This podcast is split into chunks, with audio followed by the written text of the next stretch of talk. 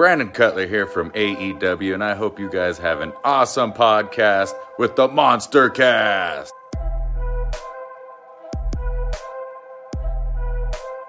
What's up, you guys? Sean Ross Sapp, Fightful here. You're watching the Monster Cast with Jack and Ryan. A big shout out to those fellas. Good people. Check them out.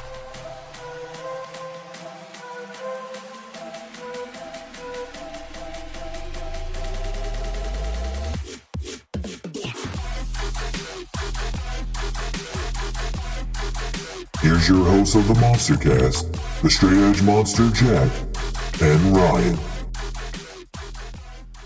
Welcome to the Monster Cast Take Two. Let's go. We've been having some issues. Uh, hopefully we just fix them. I don't know. I, like I said before, don't have high hopes, but something's clearly going on. I don't know if it's with Sparklight. I don't know if it's with my shit. I don't know. It shouldn't be my shit because it's the same settings as always, but uh, it could be a Sparklight thing, which is obviously my provider for internet. So, anyway, we got a big show for you. Uh, but first up, with the hot tag topics, and I'm rocking the Muto shirt, obviously, with his retirement. We were talking about that before we got cut off last time. And I had made the joke about him having uh, two matches on his last night just to rub it in and get one more in. I mean, they were both losses, but still. Um, him versus uh, Chono and uh, Naito, obviously. Okay, so obviously last week was a huge week. We had the two reviews, right? We had the Battle in the Valley review, which has been very popular on the internet, by the way. May I should probably start watching some more uh, Japanese wrestling, which we will do, by the way, uh, at the request of somebody on our uh, YouTube uh, channel, one of our subscribers requested a match, and we're going to end up doing that as well. So I can't wait to post that. Uh, but there's a TJPW show coming up soon, March 31st, that I plan on purchasing and getting that because it's going to have um, Maki Ito on it. Um, uh, Wasteland War Party is going to be on it. Uh, Yuka Sakazaki is going to be on it. So there's a there's a few names on there that I know. So it's going to be pretty cool. I'm going to get that. Uh, Wasteland War Party just did a match at a local here in North Carolina. I think. Um, nice. They're, they're traveling that much back and forth. That's crazy. Yeah, they just did. I think it's called DPW. I want to say. I don't yeah, remember. No, that sounds right. That, that yeah. sounds like that sounds familiar actually. That's Out cool. Concord or something. Yeah. Fuck, dude. I hope they come here sometime. That'd be awesome. Like if they were on the card, that's something I would go to because uh, I love me some Heidi Howitzer and Max the Impaler, so that'd be cool shit.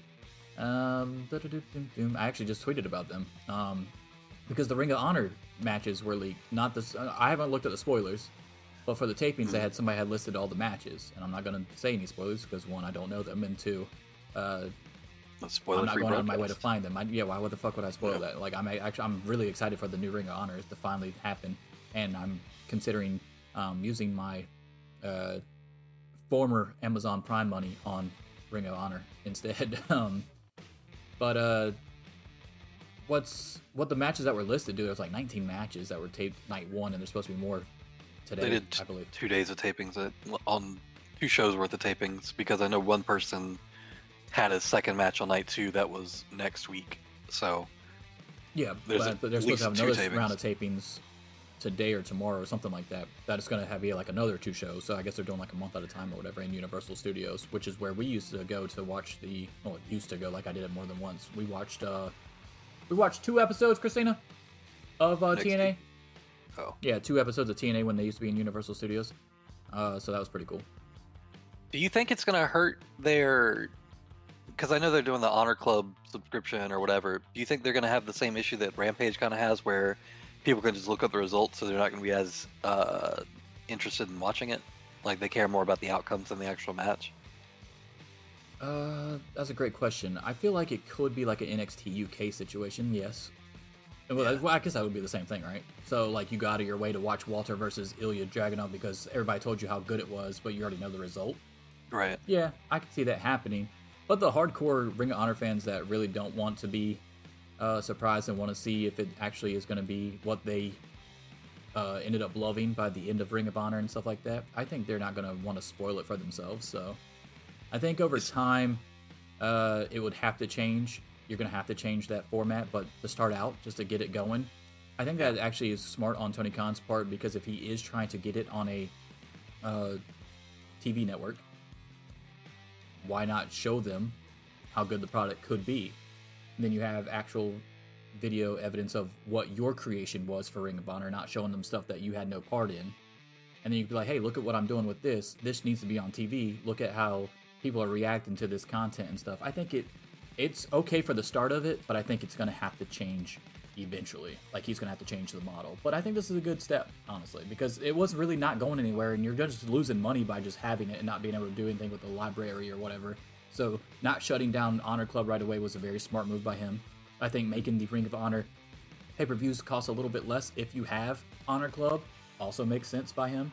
Um, so I'm I'm all for the way that it's starting out. We'll see where it goes and how the audience reacts. But as far as the list of matches that I saw, I'm hyped. I saw Eddie Kingston had a match. I saw uh, Angelico is about to have a match on there. Um, Yep.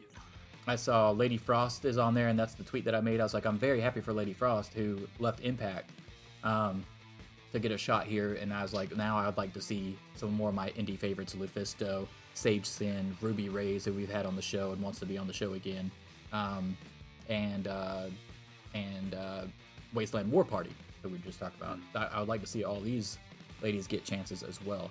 I still think it's an absolute crime that Lufisto is not signed to a major promotion. It makes no sense to me at all. But anyway, so yeah, I do think that this is a nice uh, chapter one of Tony Khan's uh, TV uh, situation for the newly acquired Ring of Honor. I like the way the set looks and everything. I saw some pictures of that on Twitter. It looked uh, the set looked really nice. Clean, right? Actually, Look clean. Yeah. Yeah. looked good. All right. So Everybody was like, "Oh yeah, the production values are so high." I was like, "Yeah, the set's nice, but that doesn't mean that the filming will be good. Like that's that's what you really have to worry about. It looking cool for everybody in attendance is cool, but if they don't film it good, then it's you know, it's a whole different The story. other, couple, the other couple things I like I want to point out too is Zack Sabre Jr. defended the TV ta championship from IWGP on there. Uh, Mhm. Aussie Open showed up on there. Um, Timothy Thatcher showed up. So I mean, they got names in there. Like it's not like, uh, and I don't want to like you know I don't want to. I don't want to throw anybody under the bus like I'm making fun of them or saying that they're not worthy or anything, but it's not like a bunch of cheeseburgers out there. You get what I'm saying? Like they're they're going out Yeah. and getting names. Yeah. Um, I, I, I know what you mean. Like, not talking shit on him or anything, but yeah, it's like you you want more name recognition and more like they've done stuff aside from just indie stuff on the show to sort of buy in that initial set of viewers aside from the people that were going to watch no matter what. Yeah, I get you. Okay. So let's get into it. We got to talk. First up, hype levels for Revolution. Had they changed from the previous week? Now, we had last week at the end of the show, I had just mentioned in passing, hey, what's your hype levels for Revolution uh, with only like two weeks away from the show because it hasn't been getting a lot of, you know, matches signed and all this stuff, uh, a lot of announcements. And I believe you said six or six and a half. And I said seven, which was still low for me for AEW pay per view. Now, after being after having like a lot more matches announced, like four or five more matches announced, possibly another couple. What right now is your hype level with the? Obviously, we got the Iron Man match, right? You've Right. got the, You've got the the three way for the women's championship. Yeah, that's what they announced on yeah Dynamite, the three way with uh, Saraya, uh, Hayter, and Ruby Soho.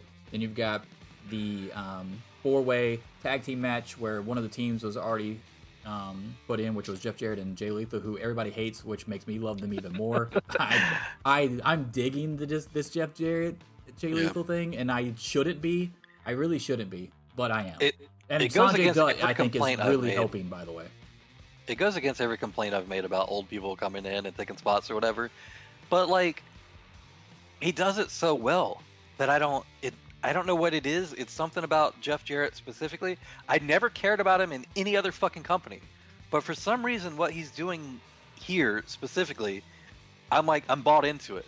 Like I cuz I know that he's not going to go over in the end. And I think that's what makes it okay for me. But when you see guys I'm like okay with him or- going over in the end. He doesn't have. Okay, so Eh. we've talked we talked about this for a couple times. Remember, we had the same conversation about Sting, and I said I'd be okay with him winning the tag titles. I'd be okay Yeah. with him winning the TNT title. And at first, when he first debuted, I said I would even be okay with him winning the world title if we saw that he could still go. Now, obviously, he could still go, but it's on a much uh, smaller scale as far as like sample size, right? So, like, obviously, the world title's out of that, right? So, and TNT title is defended almost every fucking week, so that can't be used because that's how that title works. Um, Right. But tag titles could still work for Sting and Darby. Ti- tag titles can work for Jeff Jarrett and Jay Lethal. Tag titles can work for Lita and Becky Lynch over on fucking in WWE. If there's a legend that can still go like 70 to 75% to, you know, all the way to 100, whatever, and they're attached to somebody that can be the workhorse of the group, and they've got the story behind them and the character and all that, 100% they can hold tag titles. I think the problem with Jarrett and Lethal specifically for me is that Lethal is not a Darby Allin. Lethal has already done a bunch of shit. He's already been around. He's kind of a legend himself. He's not that far away from it. So I just I don't feel like that's the exact same thing. I get what you mean though. I understand your point. Um, I just I don't think that they need a run to be credit like they don't need the titles to be credible heels and somebody going over them for the titles doesn't really do any anything for the people that go over them because they probably shouldn't have them to begin with. I like I Um, like okay, so I like the fact about this is the fact that like in all three of these tag teams that I'm talking about, Darby and Sting, Jeff and Jay, Becky and Lita, one of them is a workhorse, one of them is a legend. And not necessarily the same in every tag team, but one of them is a charisma vacuum and one of them is fucking not, right? So like let's be real here. Sting has way more charisma than Darby Allin, but Darby Allin is the workhorse of the group.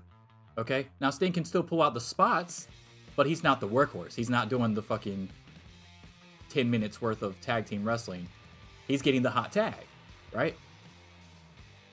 Fucking Jay Lethal's the workhorse, but unless he's impersonating Ric Flair or Macho Man, he's a charisma vacuum. Jeff Jarrett is really good on the fucking mic. Jeff Jarrett is the legend. Lita is a charisma vacuum, not good at promos at all. Becky Lynch, however, is one of the most over fucking wrestlers they have still on their roster. So I just think that with the balance of the two, I think it could work. I think it works in all three of those scenarios. I don't I don't see any benefit that you get from giving Lethal and Jarrett the titles that you don't equally get without them having them. Okay, so I agree with that in the sense that if you're just going to go from the Gunns to Jarrett and Lethal, that makes no sense. That's heat to heat, and you don't need it. But if the Jarrett and Lethal were able to win it off of someone else, that was if they were able to win it off the acclaimed instead, I would have been okay with that. You saw how much heat they got when they fucking won that shit. It That wasn't, wasn't- Austin Theory heat. It wasn't Baron Corbin heat. People weren't leaving in droves because they were pissed. They were like just legit pissed because they were heels. That was fucking great. No one was leaving and like fuck this. They were booing, but it wasn't. It wasn't the same. It wasn't go away heat, in my opinion. We'll see what they do with it. I just I mean, don't I'm not think that picking them. a- I'm Yeah, real I'm with you. Whenever we I'm do not our prediction show, I'm not picking them because, like you said, it wouldn't make any sense to go from the Gunns to Jarrett and Lethal. That's even if they don't pin them, that doesn't make any sense. You don't need to, you don't need to transfer young uh, the heat from the two young guys to the legend team and a dude that's been wrestling for what? Jay Lethal's been wrestling at least 20 years, right? Gotta be close. He's, he's like I said, he's basically a legend himself. So All right. So, but I would be cool with them if they wanted to win the Ring of Honor tag titles down the No, road. he's not. The weird thing is, he's not that old. He's just been around forever. Like he's younger than a lot of guys. He's only, I think he's he's not even forty yet. Um, but like he's just been around so long in so many different places, and started really young. So. All right. So hype levels for Re- Revolution. Any other matches you want to talk about right quick? I mean, we're gonna go through all this in detail, obviously, with the prediction show. But um, what did you think about the new matches added with the three-way uh, women's match with Hayter now defending Hayter, which I love how they did it. By the way, Hayter just said, "Fuck it, I'll fight both of you." I'm tired of the back and forth bullshit. Where, where Ruby is gonna go, I don't give a shit where Ruby goes. I'll take both of you on. She's now going to go against Saraya and Ruby Soho in a triple threat. Do you think this is a way to make Hayter look stronger, or do you think this is a way to finally get the belt on Ruby, or do you think this is a way to get the belt on Saraya so that they can have it on her before something bad goes awry with her neck situation? Maybe. Um, I could I could see them doing a. I don't want look. I don't like Saraya. I just I don't find her a compelling character. Her promos are kind of mid to me. Like not even mid. They're like bad. Um, in ring, she's looked not great. I don't like. I get that there was the nostalgia pop of having her back, and I think I even said at the time, like, okay, it's cool that she can wrestle again, but I don't really give a shit. And I don't mean that like against her as a person. I don't like you know whatever. It's just she's never really been that much of a draw for me personally. Um, but I do think that that's where they're going. I think they're gonna they're gonna put the belt on her. So I just I don't know that this match itself really increases my hype levels in any fucking way because I like Hayter as the champion, but we'll see what they do with it. See, Um, I'm on the opposite fence. I am a Saraya fan. I do like her. I did pop when she came out. I'm happy that she's there. I'm happy that she can wrestle again. Um, and obviously, I'm sent for her, according to Twitter. So, um, yeah, I I am I am a fan of hers. If if they are going to go with the Saraya victory, I wouldn't be like throwing shit at my TV, obviously, because I'm a fan of hers. Um, but I, like you, like Hayter. I do like Hayter, and I think her run should be a little bit longer. If uh, Saraya is going to win it, I would like for it to be in a one-on-one contest, uh, so it makes it more legitimate instead of her looking like she just beat Ruby Soho, because that's what's going to end up happening if Saraya wins it, right? Some bullshit. well, like that. Hayter's gonna get her finisher on Soho, and then Yeah, Saraya's yeah, gonna exactly, get the pin yeah, or some bullshit. Yeah, stupid. She throws I mean, that- then she does the the submission or something like. Yeah, I that's that's what I don't want to see.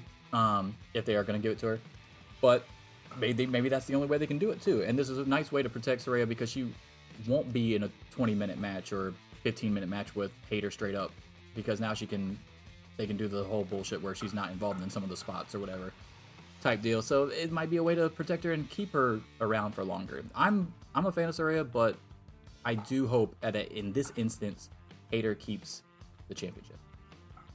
The the thing they did add that I I was excited to see them confirm, even though we kind of assumed it was going to happen, was the Elite versus the House of Black. Um, I think that was a made official win on Rampage, or was that made official on Dynamite? it was whenever they had the the trios match against, or the it was whenever the Young Bucks had the tag match, I think against With the um, Aussie Open? Yeah, Aussie Yeah, that was the first match on Rampage. Okay, that so was a good match too. So there's there's a lot of stuff going around on social media right now about, oh, is is uh, the elite gonna w- lose the titles already? Let me let me go ahead and say this right quick. The trios titles are not made to have for a long time. Yeah. Okay, no one cares who the longest trios champions of all time were. By the by the time we get into AEW year ten, year fifteen, year twenty, no one's gonna be like, hey, who's the best trios of all of all time? It might be cool for one of our Mount Rushmore type deals or whatever. Who's the best six man team or trios team of all time? But no one's really looking at as as a fucking barometer of Mount Rushmores for like singles. Like you're putting Kenny Omega versus Seth Rollins on the Mount Rushmore of greatest in-ring talents of all time. Oh, but he had he was part of the one of the best trios. He's eight-time Right. trios champions. No one cares. The trios division is literally built for people that are big stars that have nothing to do or small stars that have nothing to do to give them something to do to have fun and show off what they can do and to keep them getting reps and shit like that and keep them interested in TV and then you can play hot potato with this fucking title and no one will care. Okay, so like when someone says, "Oh, should House of Black win?" Yes, they should win. I think House of Black should win here. I think this has been enough time for Kenny Omega to move on to whatever the fuck he wants to do singles wise again, and he's had not only all the time off for the injury stuff, but with the contract coming up, if you want to utilize him one more time, if you think he might go somewhere else, then this is a perfect time to do it. If you did indeed add all the injury time back on, which is like around nine months or whatever. Um, so yes, you could get another run out of Kenny Omega. So I don't understand whether what the whole thought process is. Be like, oh, are they going to lose the titles already? Yeah, who cares? It's the trios championships. It's supposed to be fun to watch, not, uh, not like Historic. it's not supposed to matter for the history books. Like you know what I'm Yeah. saying? Like it's not supposed to be like a part of their legacy type deal. No, that's the tag team division. Yes, the Young Bucks in the tag team division, FTR division, or FTR division, FTR.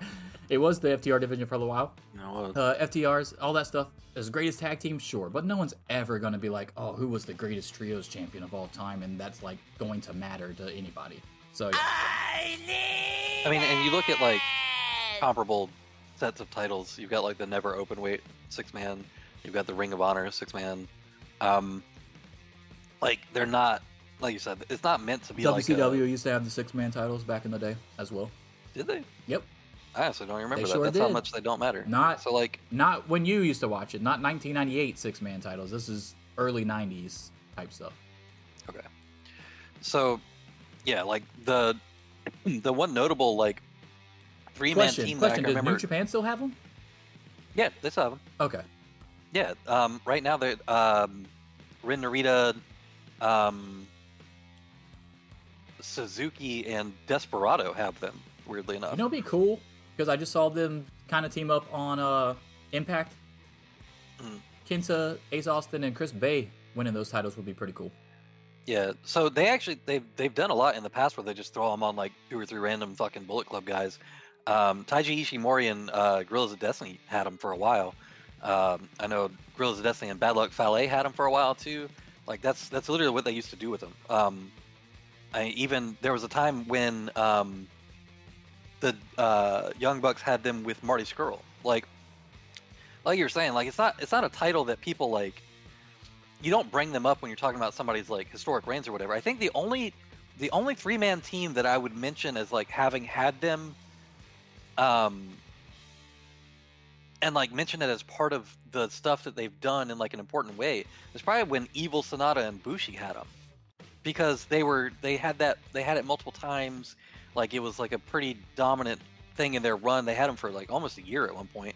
Um other than that it's yeah it's, it's just like a it's something to give trios matches stakes and to put trios together to give people that don't have anything else to do something to do. Like of course you don't you don't have house of black lose here. They just came back. Elite have had them. They had the good run against the death triangle with the seven series and all that stuff. They've had a couple good defenses that's all it needs that's literally you've given it credibility now give it to house of black let Young Bucks go back to the tag division. Let Kenny Omega go do his single shit. Defend the the IWGP US title a couple times. Uh, put him back in the singles mix. But yeah, this this absolutely should not yeah, be this, going. to, this is definitely a rotate out situation. Yeah. So like when Tony Khan rotates out guys, which everybody talks about because his roster is so huge, now you can rotate somebody back into the trios division. For example, Orange Cassidy loses the All Atlantic title. Guess where the best friends in Orange Cassidy go? To the trios division to go win those titles. Like, it just makes too much sense.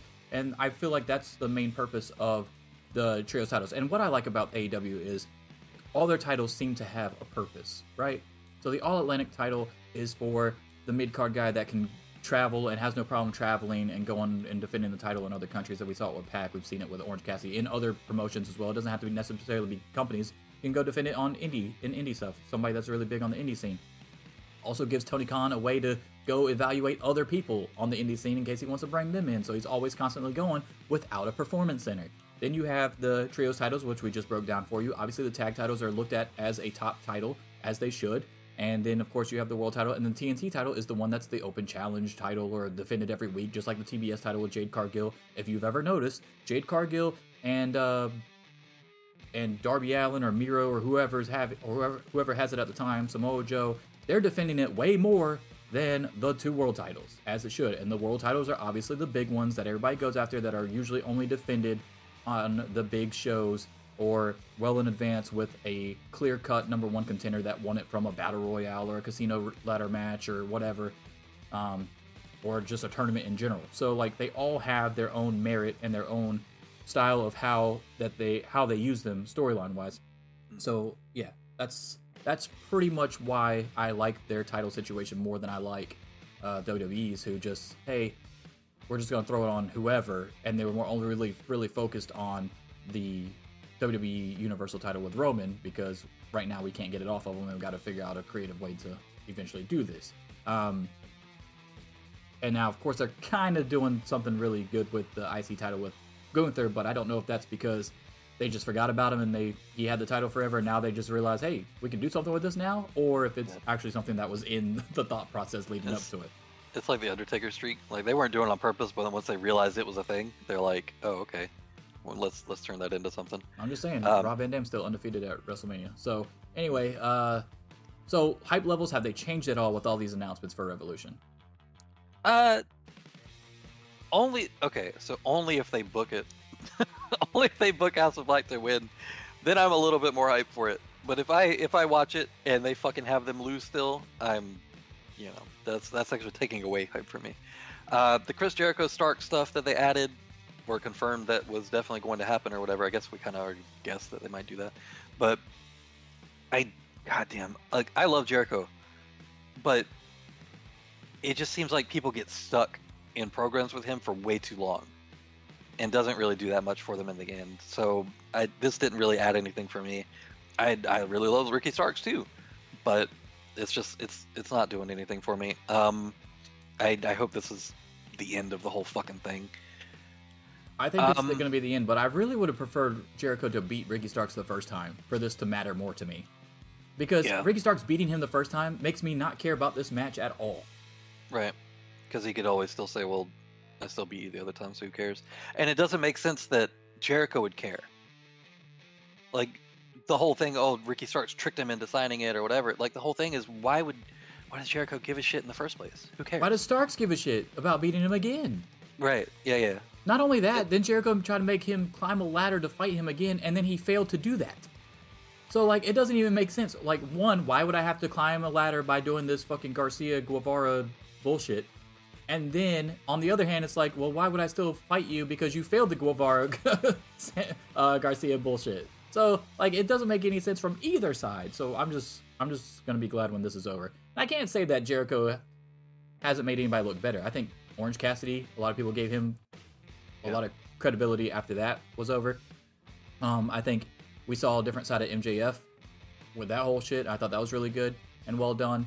Um, Andretti's only relevant. Andretti, obviously, Jericho. yeah, like Yeah. Andretti, like he put over immediately. So, I mean, it's not that he's not putting people over. I get what you're saying. Is do they really come out looking better at the end? And I do think that there are a couple really good instances where they do. I think Jungle Boy when he went the distance with him or whatever, when he went the five minutes and surprised everybody like that year one or whatever. I think people like attached to him really quickly. I think that helped him. Um, so yeah, I don't, I don't know. I, I feel Yeah, like but you look at stuff like the BCC stuff. Like, why are they still involved with Jericho Express Who gives a shit? I don't give a shit about it. Every time they interact, I'm like, God damn, they're still doing this. I mean, There's no the- fight over Daniel Garcia anymore, so at what's the moment. That's the problem. That's the problem. They're the two big stables, and it's really all they got at the moment because the elite are literally. See what what I'm th- what I'm hoping happens from the House of Black elite thing is not only do the elite move on, but they move back on to the Adam Page Dark Order shit, and they resolve that. Because Adam Yeah. Page has to eventually break away from the Dark Order and get back with the elite. Has to. Well, they do- did- It, it never did made any sense for him to be with the Dark Order anyway. Like I get it at, at first, but now it's it's run its course, dude. Like it needs to be detached, and most of the Dark Order are gone now. They've either they've either not been re-signed or they left the fucking group like Anna Jay and Ten. So like I don't understand what we're still doing here with this. Well, the um, I mean, the Dark Order thing did kind of make sense at the time. It was like at that point, they were already kind of like the reject group was their whole thing, and then he was rejected from the elite or whatever. So it kind of made sense. Um, but yeah, it doesn't now. Uh, My, hype know, level, my, my hype level right now is an eight. mine's, mine's probably like a seven. Like it's got some good matches Mine's on an there. eight, We'll and it, it has the potential to be a nine. I don't think it can get to a ten because we know that the main event. We're pretty sure that MJF's keeping the title, right? So, Uh, maybe. well, the only way that I okay, I'm not gonna say. I'm not, I'll talk about it on the prediction show. I'm not gonna get into all of it here. We've already spent a lot of time on this, but my high level is eight. Danielson's nearing the end of his career. If he's gonna have a title run, now's the time to do it. I guess it depends on if Punk comes out at the end No. to reclaim his prize against Uh, MJF alright. Yeah, to away from me. continue the Next, the story next that was supposed. Yeah, that's Uh, what fuck, okay. fuck CM Punk. Next right, topic. boom. Fucking loser. Loser behavior. All right, let's go to the next topic here. We got to talk about it.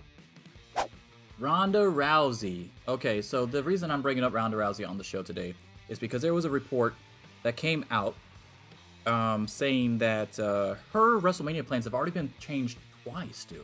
Twice. So my my question to you is this, and I want to break this down for everybody that doesn't understand what I'm saying. Um, her plans look like they're going to be changing again. So, Wrestling Observer is reporting that the previous two plans of Rousey versus Rhea, which is obviously not happening now, and Rousey versus and Rousey and Shayna versus Damage Control are now scrapped. And now the plan is to have Lita and Becky win the titles, and then go against Rowdy, uh, Ronda Rousey and Shayna Baszler at Mania.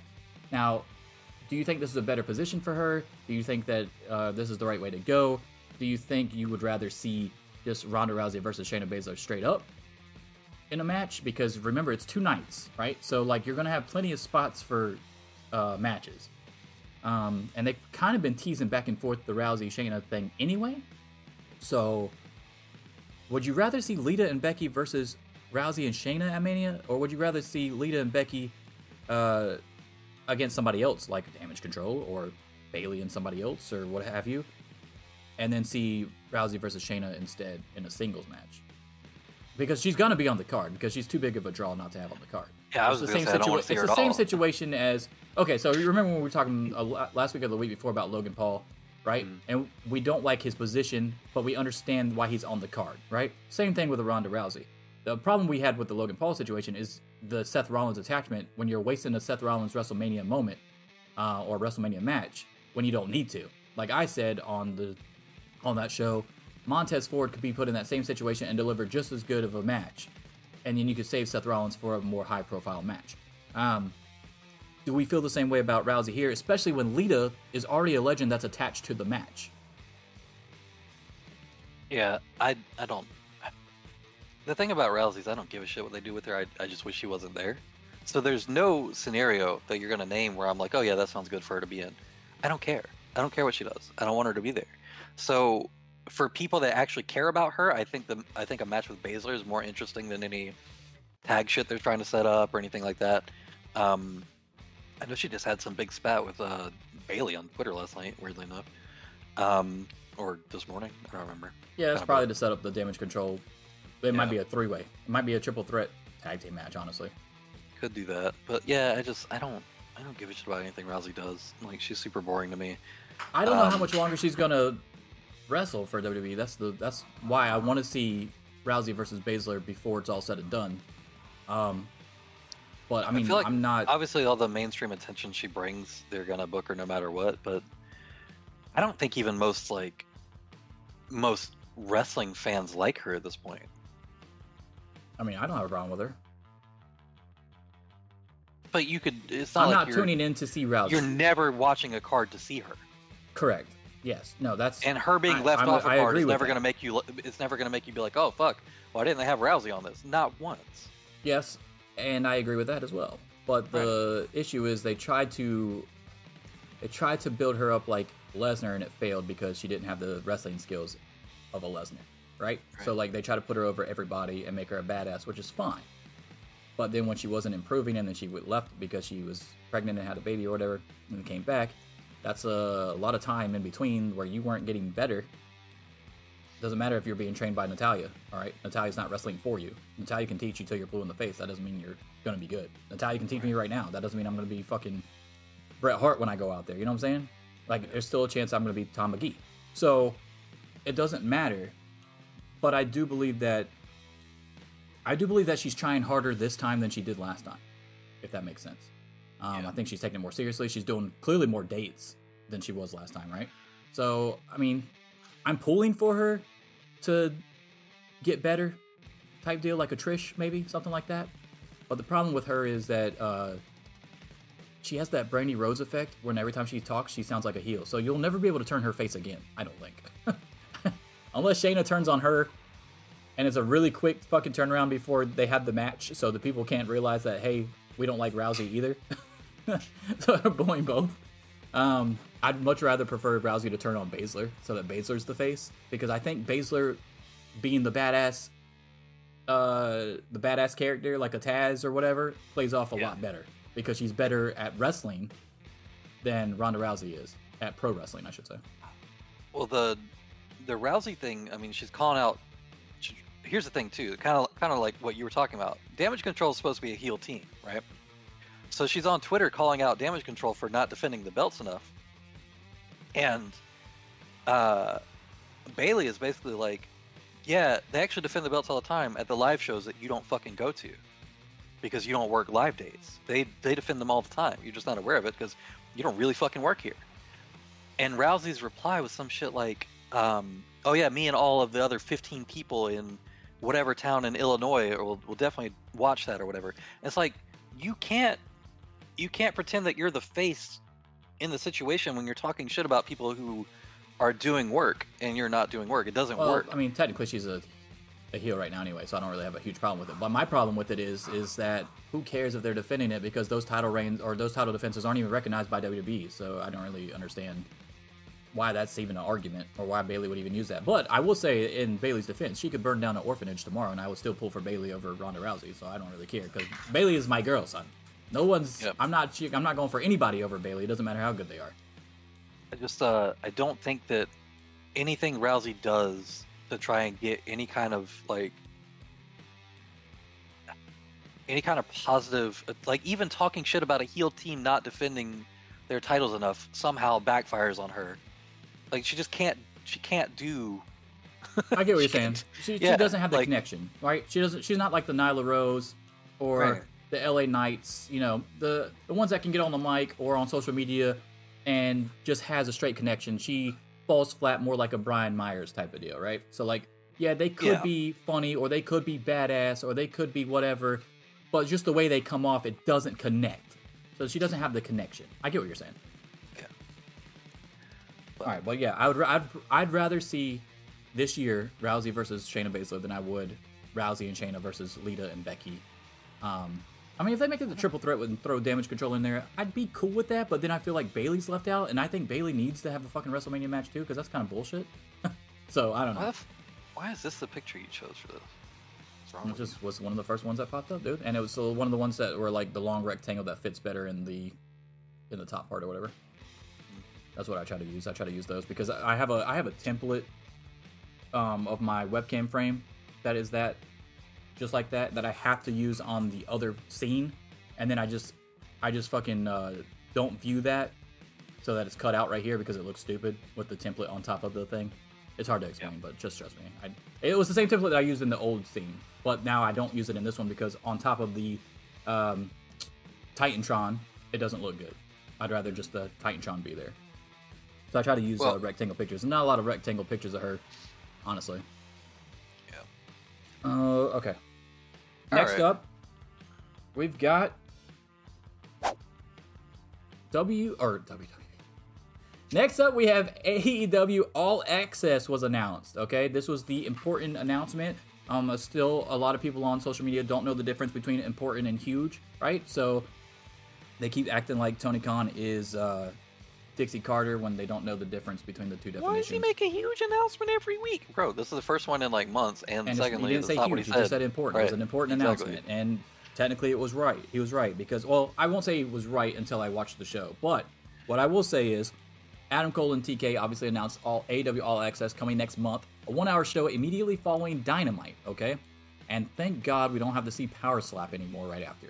So, and it focuses on behind-the-scenes stuff, things that a lot of uh, the core AEW audience is obviously into because that's what people like. We are we're all a part of that part of it. There's no, well, there might be now, but there wasn't when the AEW started. We were the smart fans, the smart marks, whatever. They weren't the casual eight-year-old kid knowing all these people who all these people were, right? So it's basically a follow doc, and it's what it's basically what what from what I perceived, what they were saying is it's gonna be what I wanted the Cody and Brandi show to be, but didn't end up being. All right. Okay, so or at least I hope it is. That's what I'm gathering from everything that's been said. Um, that it'll follow Eddie Kingston, Adam Cole, Britt Baker, a lot of people backstage and stuff like that. Um, so I'm interested in it. Um, obviously, WB is interested in it, or they want to greenlit the show in the first place, and it's another hour of programming for AEW. So all the people out there that were saying, "Oh, AEW is dying, they're not happy with their ratings and all this other bullshit," then why did they give them another show? All right, so like that that shit needs to stop right now because like they would not have given them another hour of programming if they weren't happy with what they were providing us with their other two shows. You know what is funny about it though is that you know that Tony Khan was shopping around Ring of Honor, and this had to have come up. They were like, "Hey, like, do you, we want to do another hour of programming with you guys?" And you know Tony Khan had to say like, "Hey, I've got this whole other wrestling brand," and they they had to have been like, "No, like no, we don't want another wrestling brand. We don't want Ring of Honor. We want more AEW." Does that seem weird to you? But I okay, so I get what you're saying, but we also don't know how long this show was in development. Eh, They didn't. They're not good. They're not starting the show tomorrow. they've got the footage already. It's about to start airing. So I guess we'll have to see when the first episode airs what footage they use and how far back it goes to be able to determine just how far back they made the decision to do the AEW All Access one before he started trying to really pitch Ring of Honor. Because you got to remember, So- as soon as he bought Ring of Honor, it wasn't like he started pitching Ring of Honor TV shows the next day. He had to get all his ducks lined up and everything and figure out what the hell he was doing with it and all this stuff. And then when he was started talking about, hey, I hope they bring them to the street, uh, bring it. I hope to bring it to a streaming service or a network in the near future. We had to take that time frame and try to line it up with what the oldest footage is that they use from the AEW All Access show.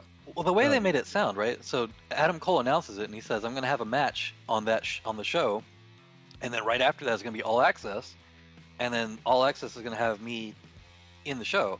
So I would assume that the show is like the lead up to his return, right? The All Access stuff is probably like the lead up to his return, which was only like a month ago. So it's, only, it's probably only like a month lead in.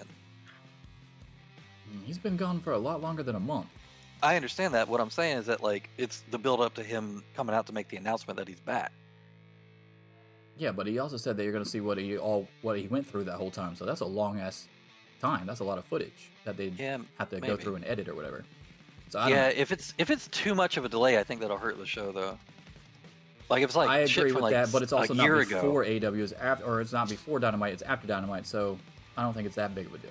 But I get Yeah, what you're saying too. Yeah, yeah. Because like when I see when WWE releases stuff, it's normally like yes, I understand. a- Like the, the wrestling parts of Total Divas or the wrestling parts of Cody and Brandi was way before the shit that actually happened. So Yeah. yeah, I understand. Yeah, for sure. Um, but are like and- you're gonna watch it though, right? The first, at least the first episode, Yeah, you're gonna yeah, see yeah. what it's about. And we'll, I guess we'll review it kind of on the show too after the first episode because we'll talk about it that week, obviously, and see if it actually is what we thought it was gonna be, if it's gonna be interesting, if it's something that we'll continue to watch type deal. Um, but we also know that WB is heavy into this type of programming. Does well, this, the Discovery side is. So Reality they merged or whatever, and now it's. Discovery Warner Brothers or Warner Brothers Discovery or whatever it doesn't shock me that this type of uh, this type of program from AEW is coming out. you know they had to have seen two, and this is.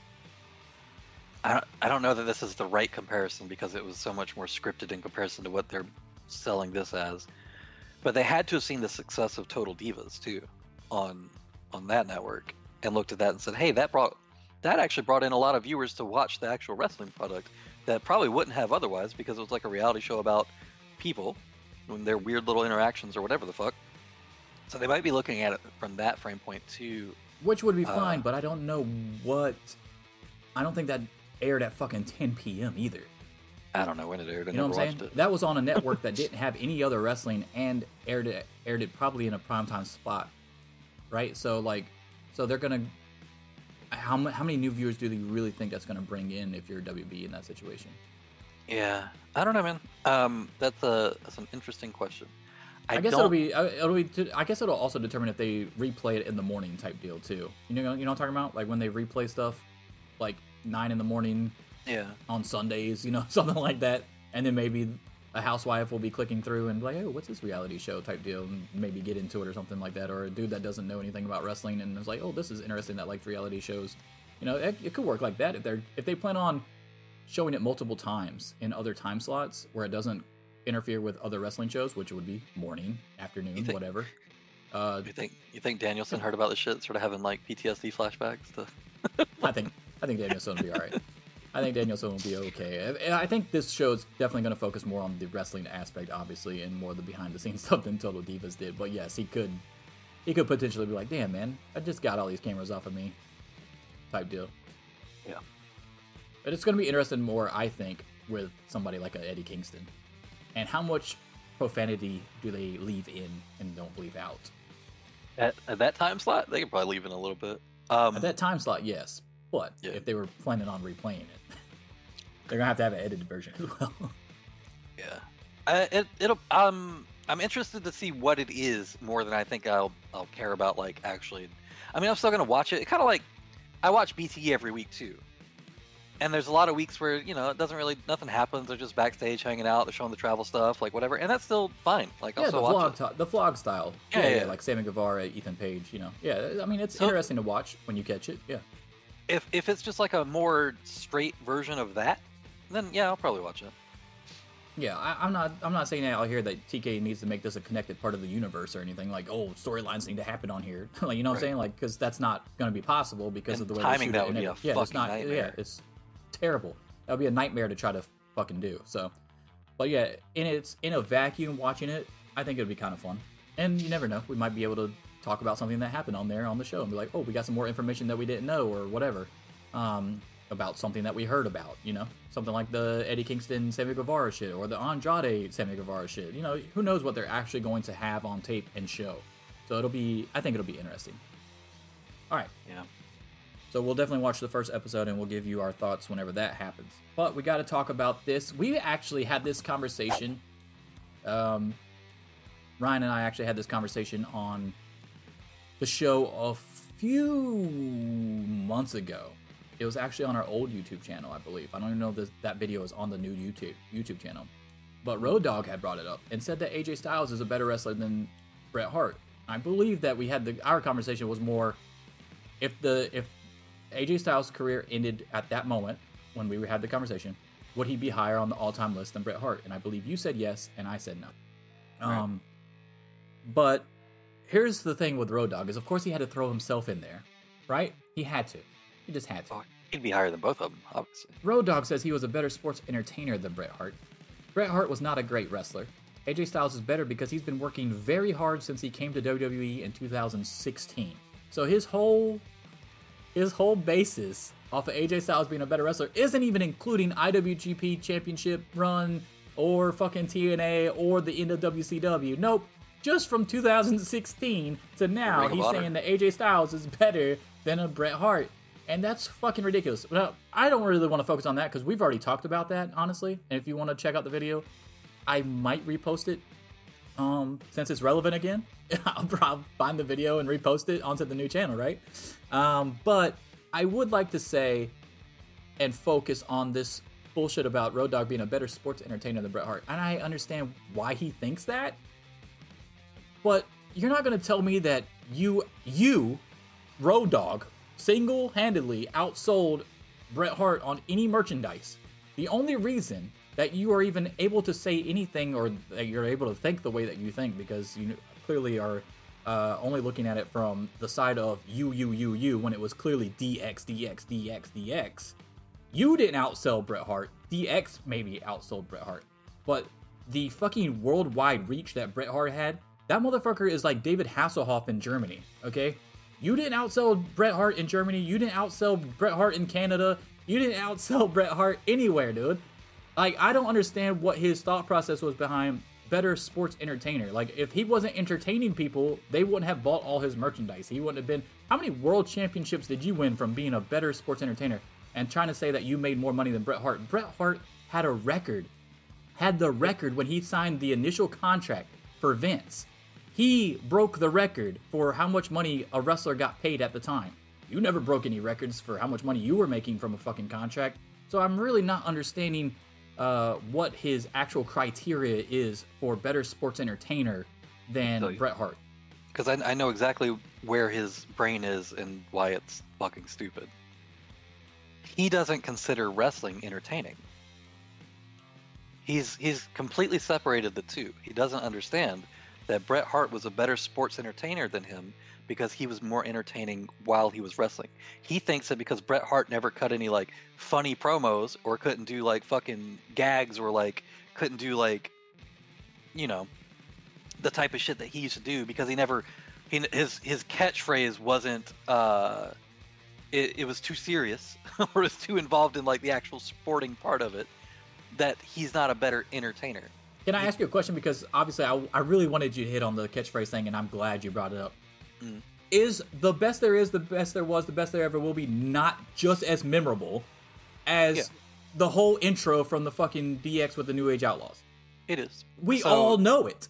There's a reason we know it because it was entertaining. Because the person that was delivering it was uh, there was some level of truth behind it at the time that he was saying it. Like there's the excellence of execution thing. Like he has two fucking things, right? He has he's literally the hitman, the excellence of execution, and he's got the catchphrase. So like that was the part of the sports entertainment. He was known for fucking wearing pink and black. No one else could wear pink and black, and you didn't think of Bret Hart. That's how. I mean, he literally wore it constantly, pink, black, and white. So like, I don't really understand the whole "I'm a better sports entertainer" thing because even if you line up what Road Dogg was good at, Bret Hart was good at it too. Yeah. Um, and Road Dogg wasn't good at much, so there's very little to have to compare. But yeah, it, it's it's 100%. He's he says, "Oh, Bret Hart was a better wrestler than me, but I was a better sports entertainer," and he doesn't understand that in pro wrestling, they're not at that separated. It's a Venn diagram, but the overlap is huge. It's like a 90% overlap of the Venn diagram, and not like a fucking 20% overlap, like it is in his brain. Um, the entertainment is supposed to come from the sports, not just from being able to get the crowd to say shit with you.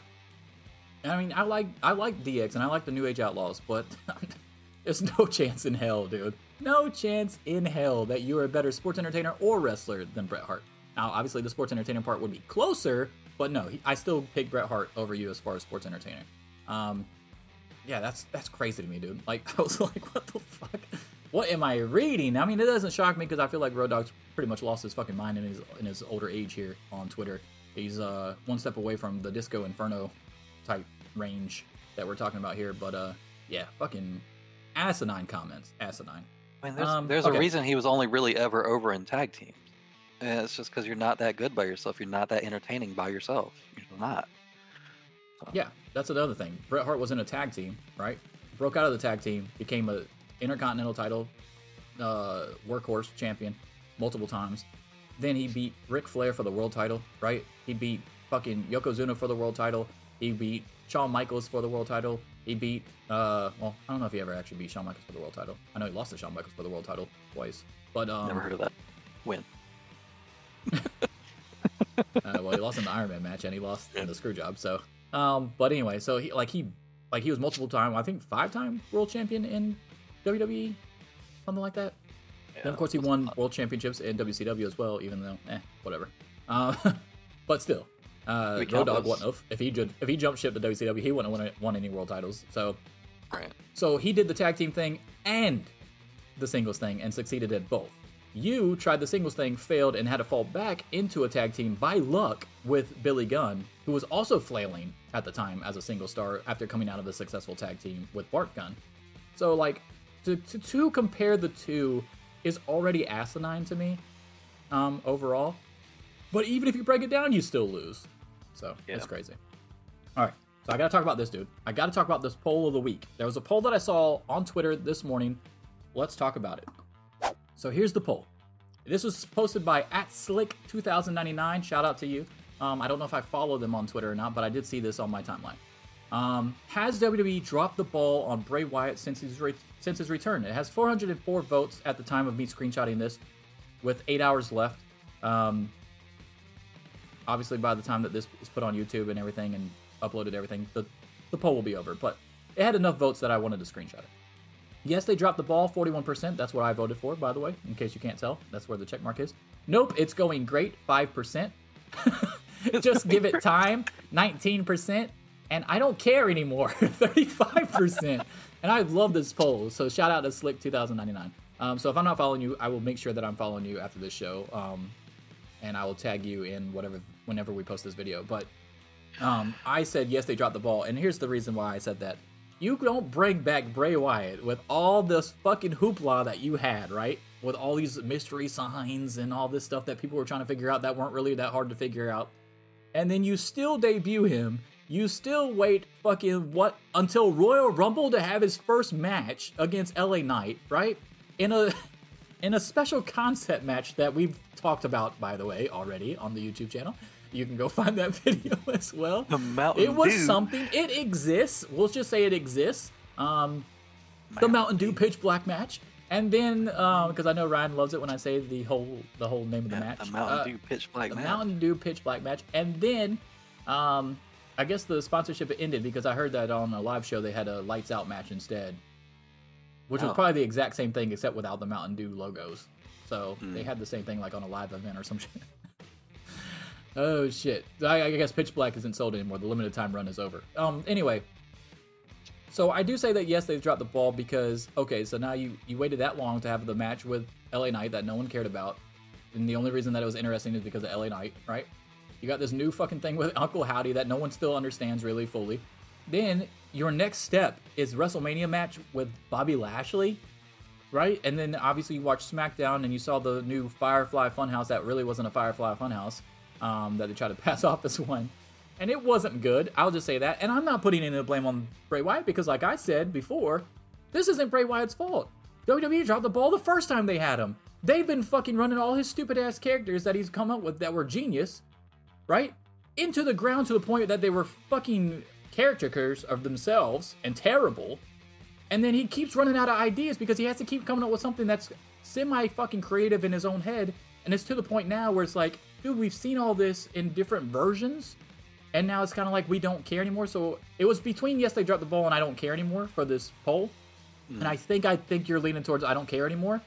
Um, but I'm definitely not gonna say just give it time because we gave it time how many times the first time?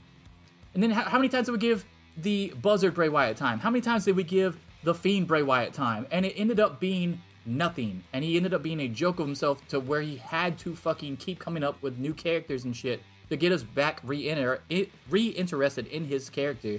And this time, it's just not clicking. And I'm not blaming Bray Wyatt for that, sorry. Because if they would have never fucked up the Buzzard character, we wouldn't have had to have the Fiend. He could still be doing the Fiend later on down the line. Because they fucked up his other characters so much, now this is what we have. And it's not good. So here's here's what I'll say. the way the question is worded, it says, "Has WWE dropped the ball on Bray Wyatt since his return?" Right? I'm gonna say no. I what it feels like to me. Okay, okay, you can say no, but what are you picking on this? On the poll, what care. are you voting for? I- I don't Nope, it's going great? I don't care.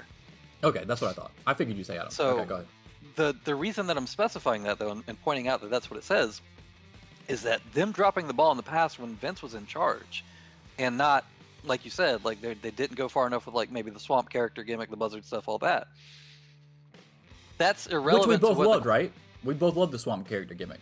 yeah it was fine Until it got to the singing kid, right? the swamp cult leadership was fine until the the maggots on the projector in the Randy Orton match Oh, probably. well, yeah, yeah. That that was really the well. That That, and that was after he lost to Undertaker when he should have won, right?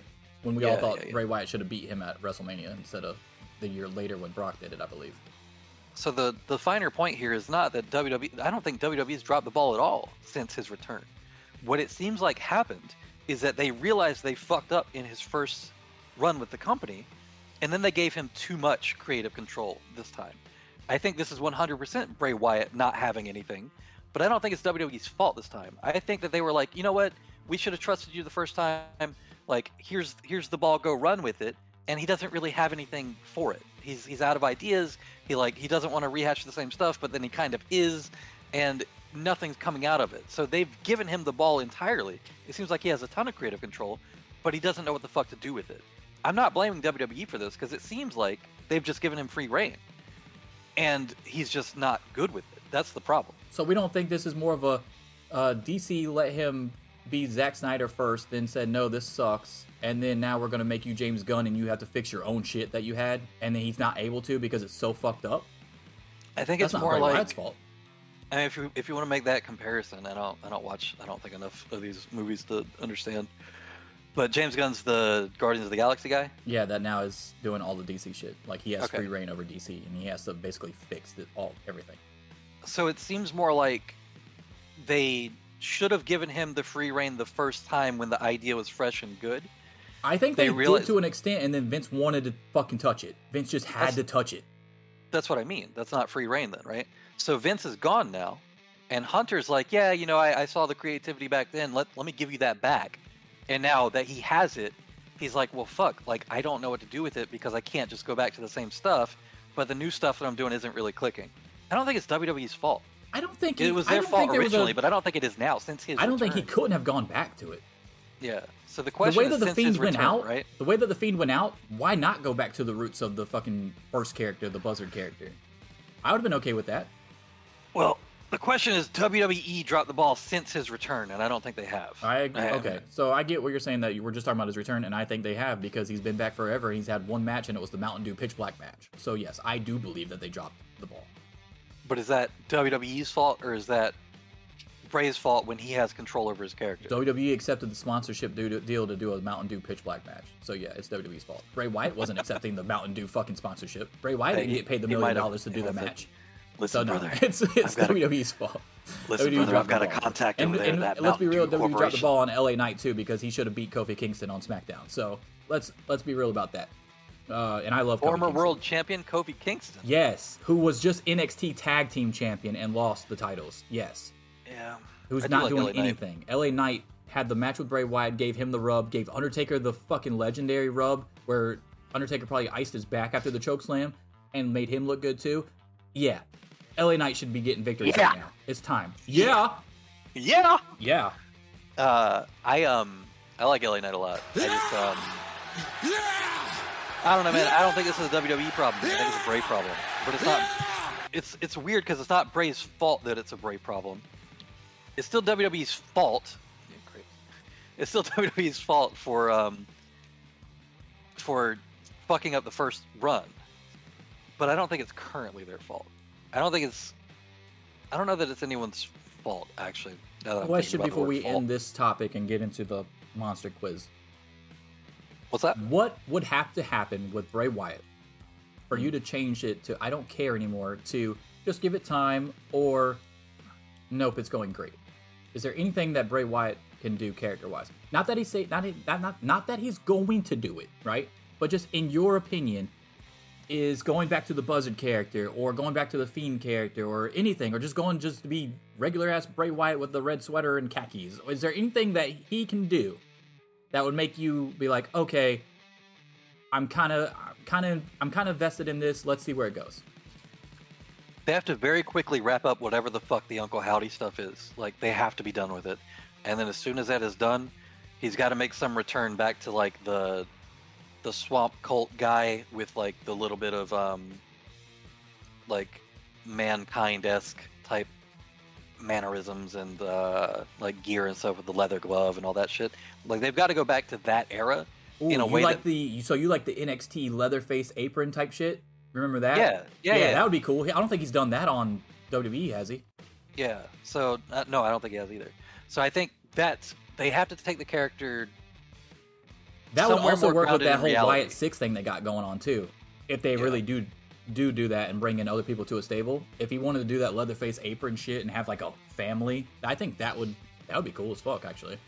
Yeah. It's just it's got to be more grounded in reality. They got to wrap up this Uncle Howdy shit. They got to get this out of the fucking way. Be done with it.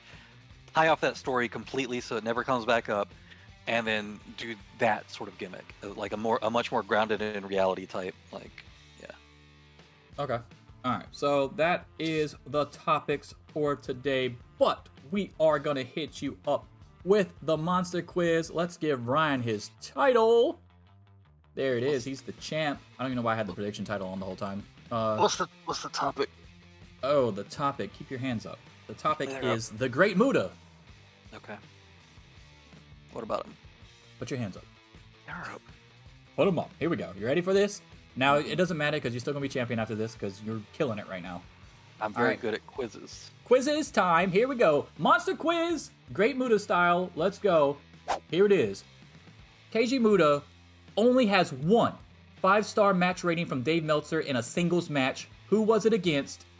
Was it Vader, Tenryu, or Chono? Chono seems like the obvious pick, but I don't. That seems too obvious. Um,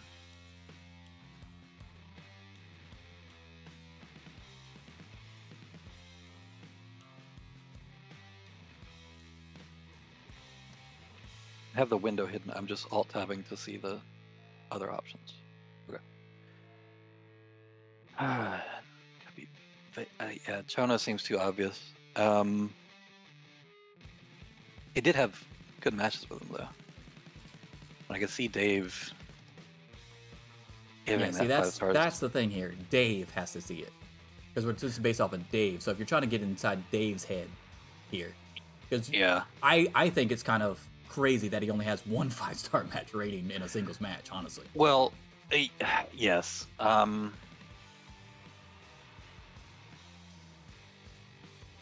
I remember him doing a bunch of tag matches with, um, with Vader.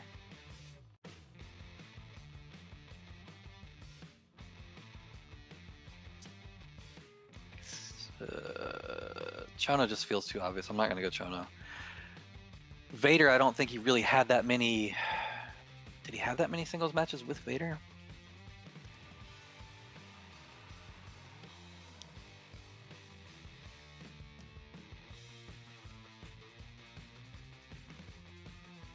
Hmm. You know, it's weird. It's weird that he never got a five star against uh, Choshu. Because they had really good matches too. Wonder what the highest one they did together was. Um, fuck, man, I don't know. I I'm gonna say uh B, Henry. Chono just seems too obvious, and Vader, I don't. I only remember tag matches that he had. Because comparatively speaking to the Macho Man Randy Savage, you are nothing but garbage, yeah. Nothing but garbage, Gaina. The answer is Vader. It was in a G1. Mm. It was a five star match. Um, he only has one five star tag team match as well. I don't remember that one off the top of my head. It took me a long time to look up these matches because he has a lot of fucking matches. And he also, in case anybody didn't know, Muta was um, the 2001 Wrestler of the Year in PWI. And I don't even think he had a five star match in that year from Dave Meltzer. So Dave Meltzer was a hard grader on uh, Muta for whatever reason. But uh, no, it was Vader. Um, I tried to. Okay, so here's the thing. I Oh, thought isn't Muta it had. the same? Is that the same G1 where he was in the final against Chono? That's a great question. I don't know. And I guess it would have to be right. Because if that's how the fuck did Dave? Okay, so that match, his his G1 final against Chono, is actually like a pretty well known match because it was like a it was like a long match, especially for the time, and that's crazy to me that he would give that a he would give So a Vader match that I don't fucking remember. Here's the thing. So I already thought it was crazy because I was gonna try to trick you, right? Not even gonna lie to you. I was gonna try to trick you. But I couldn't. Because he only had the one fucking five star singles and the one five star tag team. I'm Uh. thinking going into this that Muta had several five star matches and that he had to have at least had one under the Great Muta name, right? So Right. I was gonna say, like, I was gonna use one of the names and then try to trick you and be like, nah, that was Keiji Muto, not the Great Muta. But no, this is his only two fucking five star matches from Dave Meltzer, which is crazy to me. One tag team and one singles match, and the singles match was against Vader in a G1. I, it's it's got to be the G1 where he ended up against Chono at the final, and it was like a, a long match that uh, Chono ended up winning, obviously. Um, hmm. That's real weird to me that, that he would score the Vader match in that same G1 of five and not the Chono match of five. Okay, whatever. I believe you.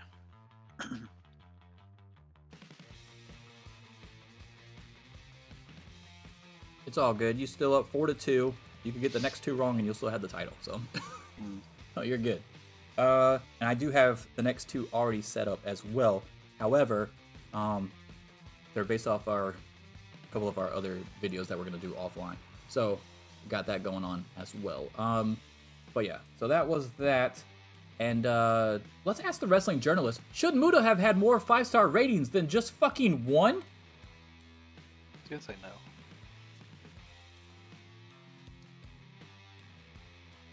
Outlook good. I guess not. I guess it wasn't Outlook good. I, I Outlook good. I I assume that that means yes. We're gonna say that means yes. Um, yeah. Yeah. Yeah. Yeah. Huh. That's crazy, right? It was weird, yeah. I I would not have expected that. Um, star ratings. All right, so there you All guys star have it. ratings. Ryan's gonna keep looking to prove me wrong, but I promise you. No, I've no, done no, no. I'm. I'm just curious what he scored that Chono match, Oh, okay. See, I or thought. if he scored it. See, Chono, I thought Chono was the obvious answer as well, and I didn't really think it was going to fuck up my question until he had the impromptu match with Chono at the fucking pay per view for his last match. And then I was like, well, fuck, I need. I was thinking about changing the name, honestly, because I was like, oh, well, he just put Chono in there because he's fought Chono a shit ton of times. Um, and I was going to put somebody else in there, but I ended up leaving him in there anyway. But yeah, I forgot what the tag team match was that he had a 5 2. Okay, so it was the it was the same G1. Okay, so what did he give the final? He gave the Masahiro Chono match uh 4.75.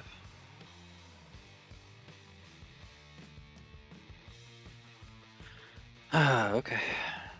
All right.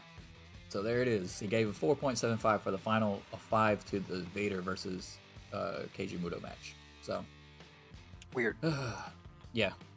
And then, like, even though he won in 2001, he had, like, no five star matches in that either. I thought that was weird, too. I wonder what his one tag team match, because I totally forget what it was now. Who, who was in that match?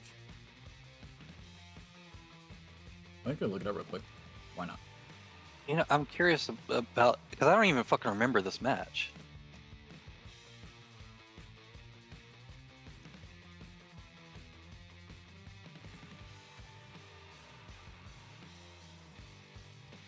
I forgot which one was the five star. I do like that the cage match uh, or pro fight uh, DB, whichever one you're looking at, uh, has the five stars in a blue text anyway, so it's easier to find. Oh, found it. Damn, I got lucky. All right, it was in '87. It was Muta and Shiro Koshinaka defeating Akira, Maeda, and Takada. And it was a title match, IWGP World Title, and it was Muto winning the titles, his team winning the titles. That was a five star. That was his only five star tag team match. His only five star tag team match came in '87. And then what year was the G1 where he got the five star against Vader? 90 something? 91. 91? Yep, 91. So yeah, his only two five star matches were in 87 and 91. That's crazy to me. But he won the fucking Wrestler of the Year in 2001. That match was only 13 minutes long. Okay, dude. Whatever. the the fucking Chono Muta match was 29 minutes. Just because it's a long match, uh, I mean it's good. No, it doesn't, but it does in G1 language. Okay. That's so dumb to me. Uh, he's four and two, but it was a good guess. At least you got the Chono part right. Chono was an obvious one, and you said fuck that Chono, fuck that Chono shit. Um, Yeah. but anyway, there's the show for you. Hope you guys enjoyed it. We're gonna split this bad boy up, put it on YouTube. We got a couple other uh, videos that we're gonna shoot for YouTube away from Twitch as well. Appreciate everybody coming in. Ewok for trying to fuck up my stream with the SpongeBob, with the SpongeBob uh, sound. And uh, yeah, so we'll see you guys shortly. Hope you guys enjoy the week and Revolution this upcoming weekend, which will have our prediction shows up eventually on the YouTube channel as well. Doses!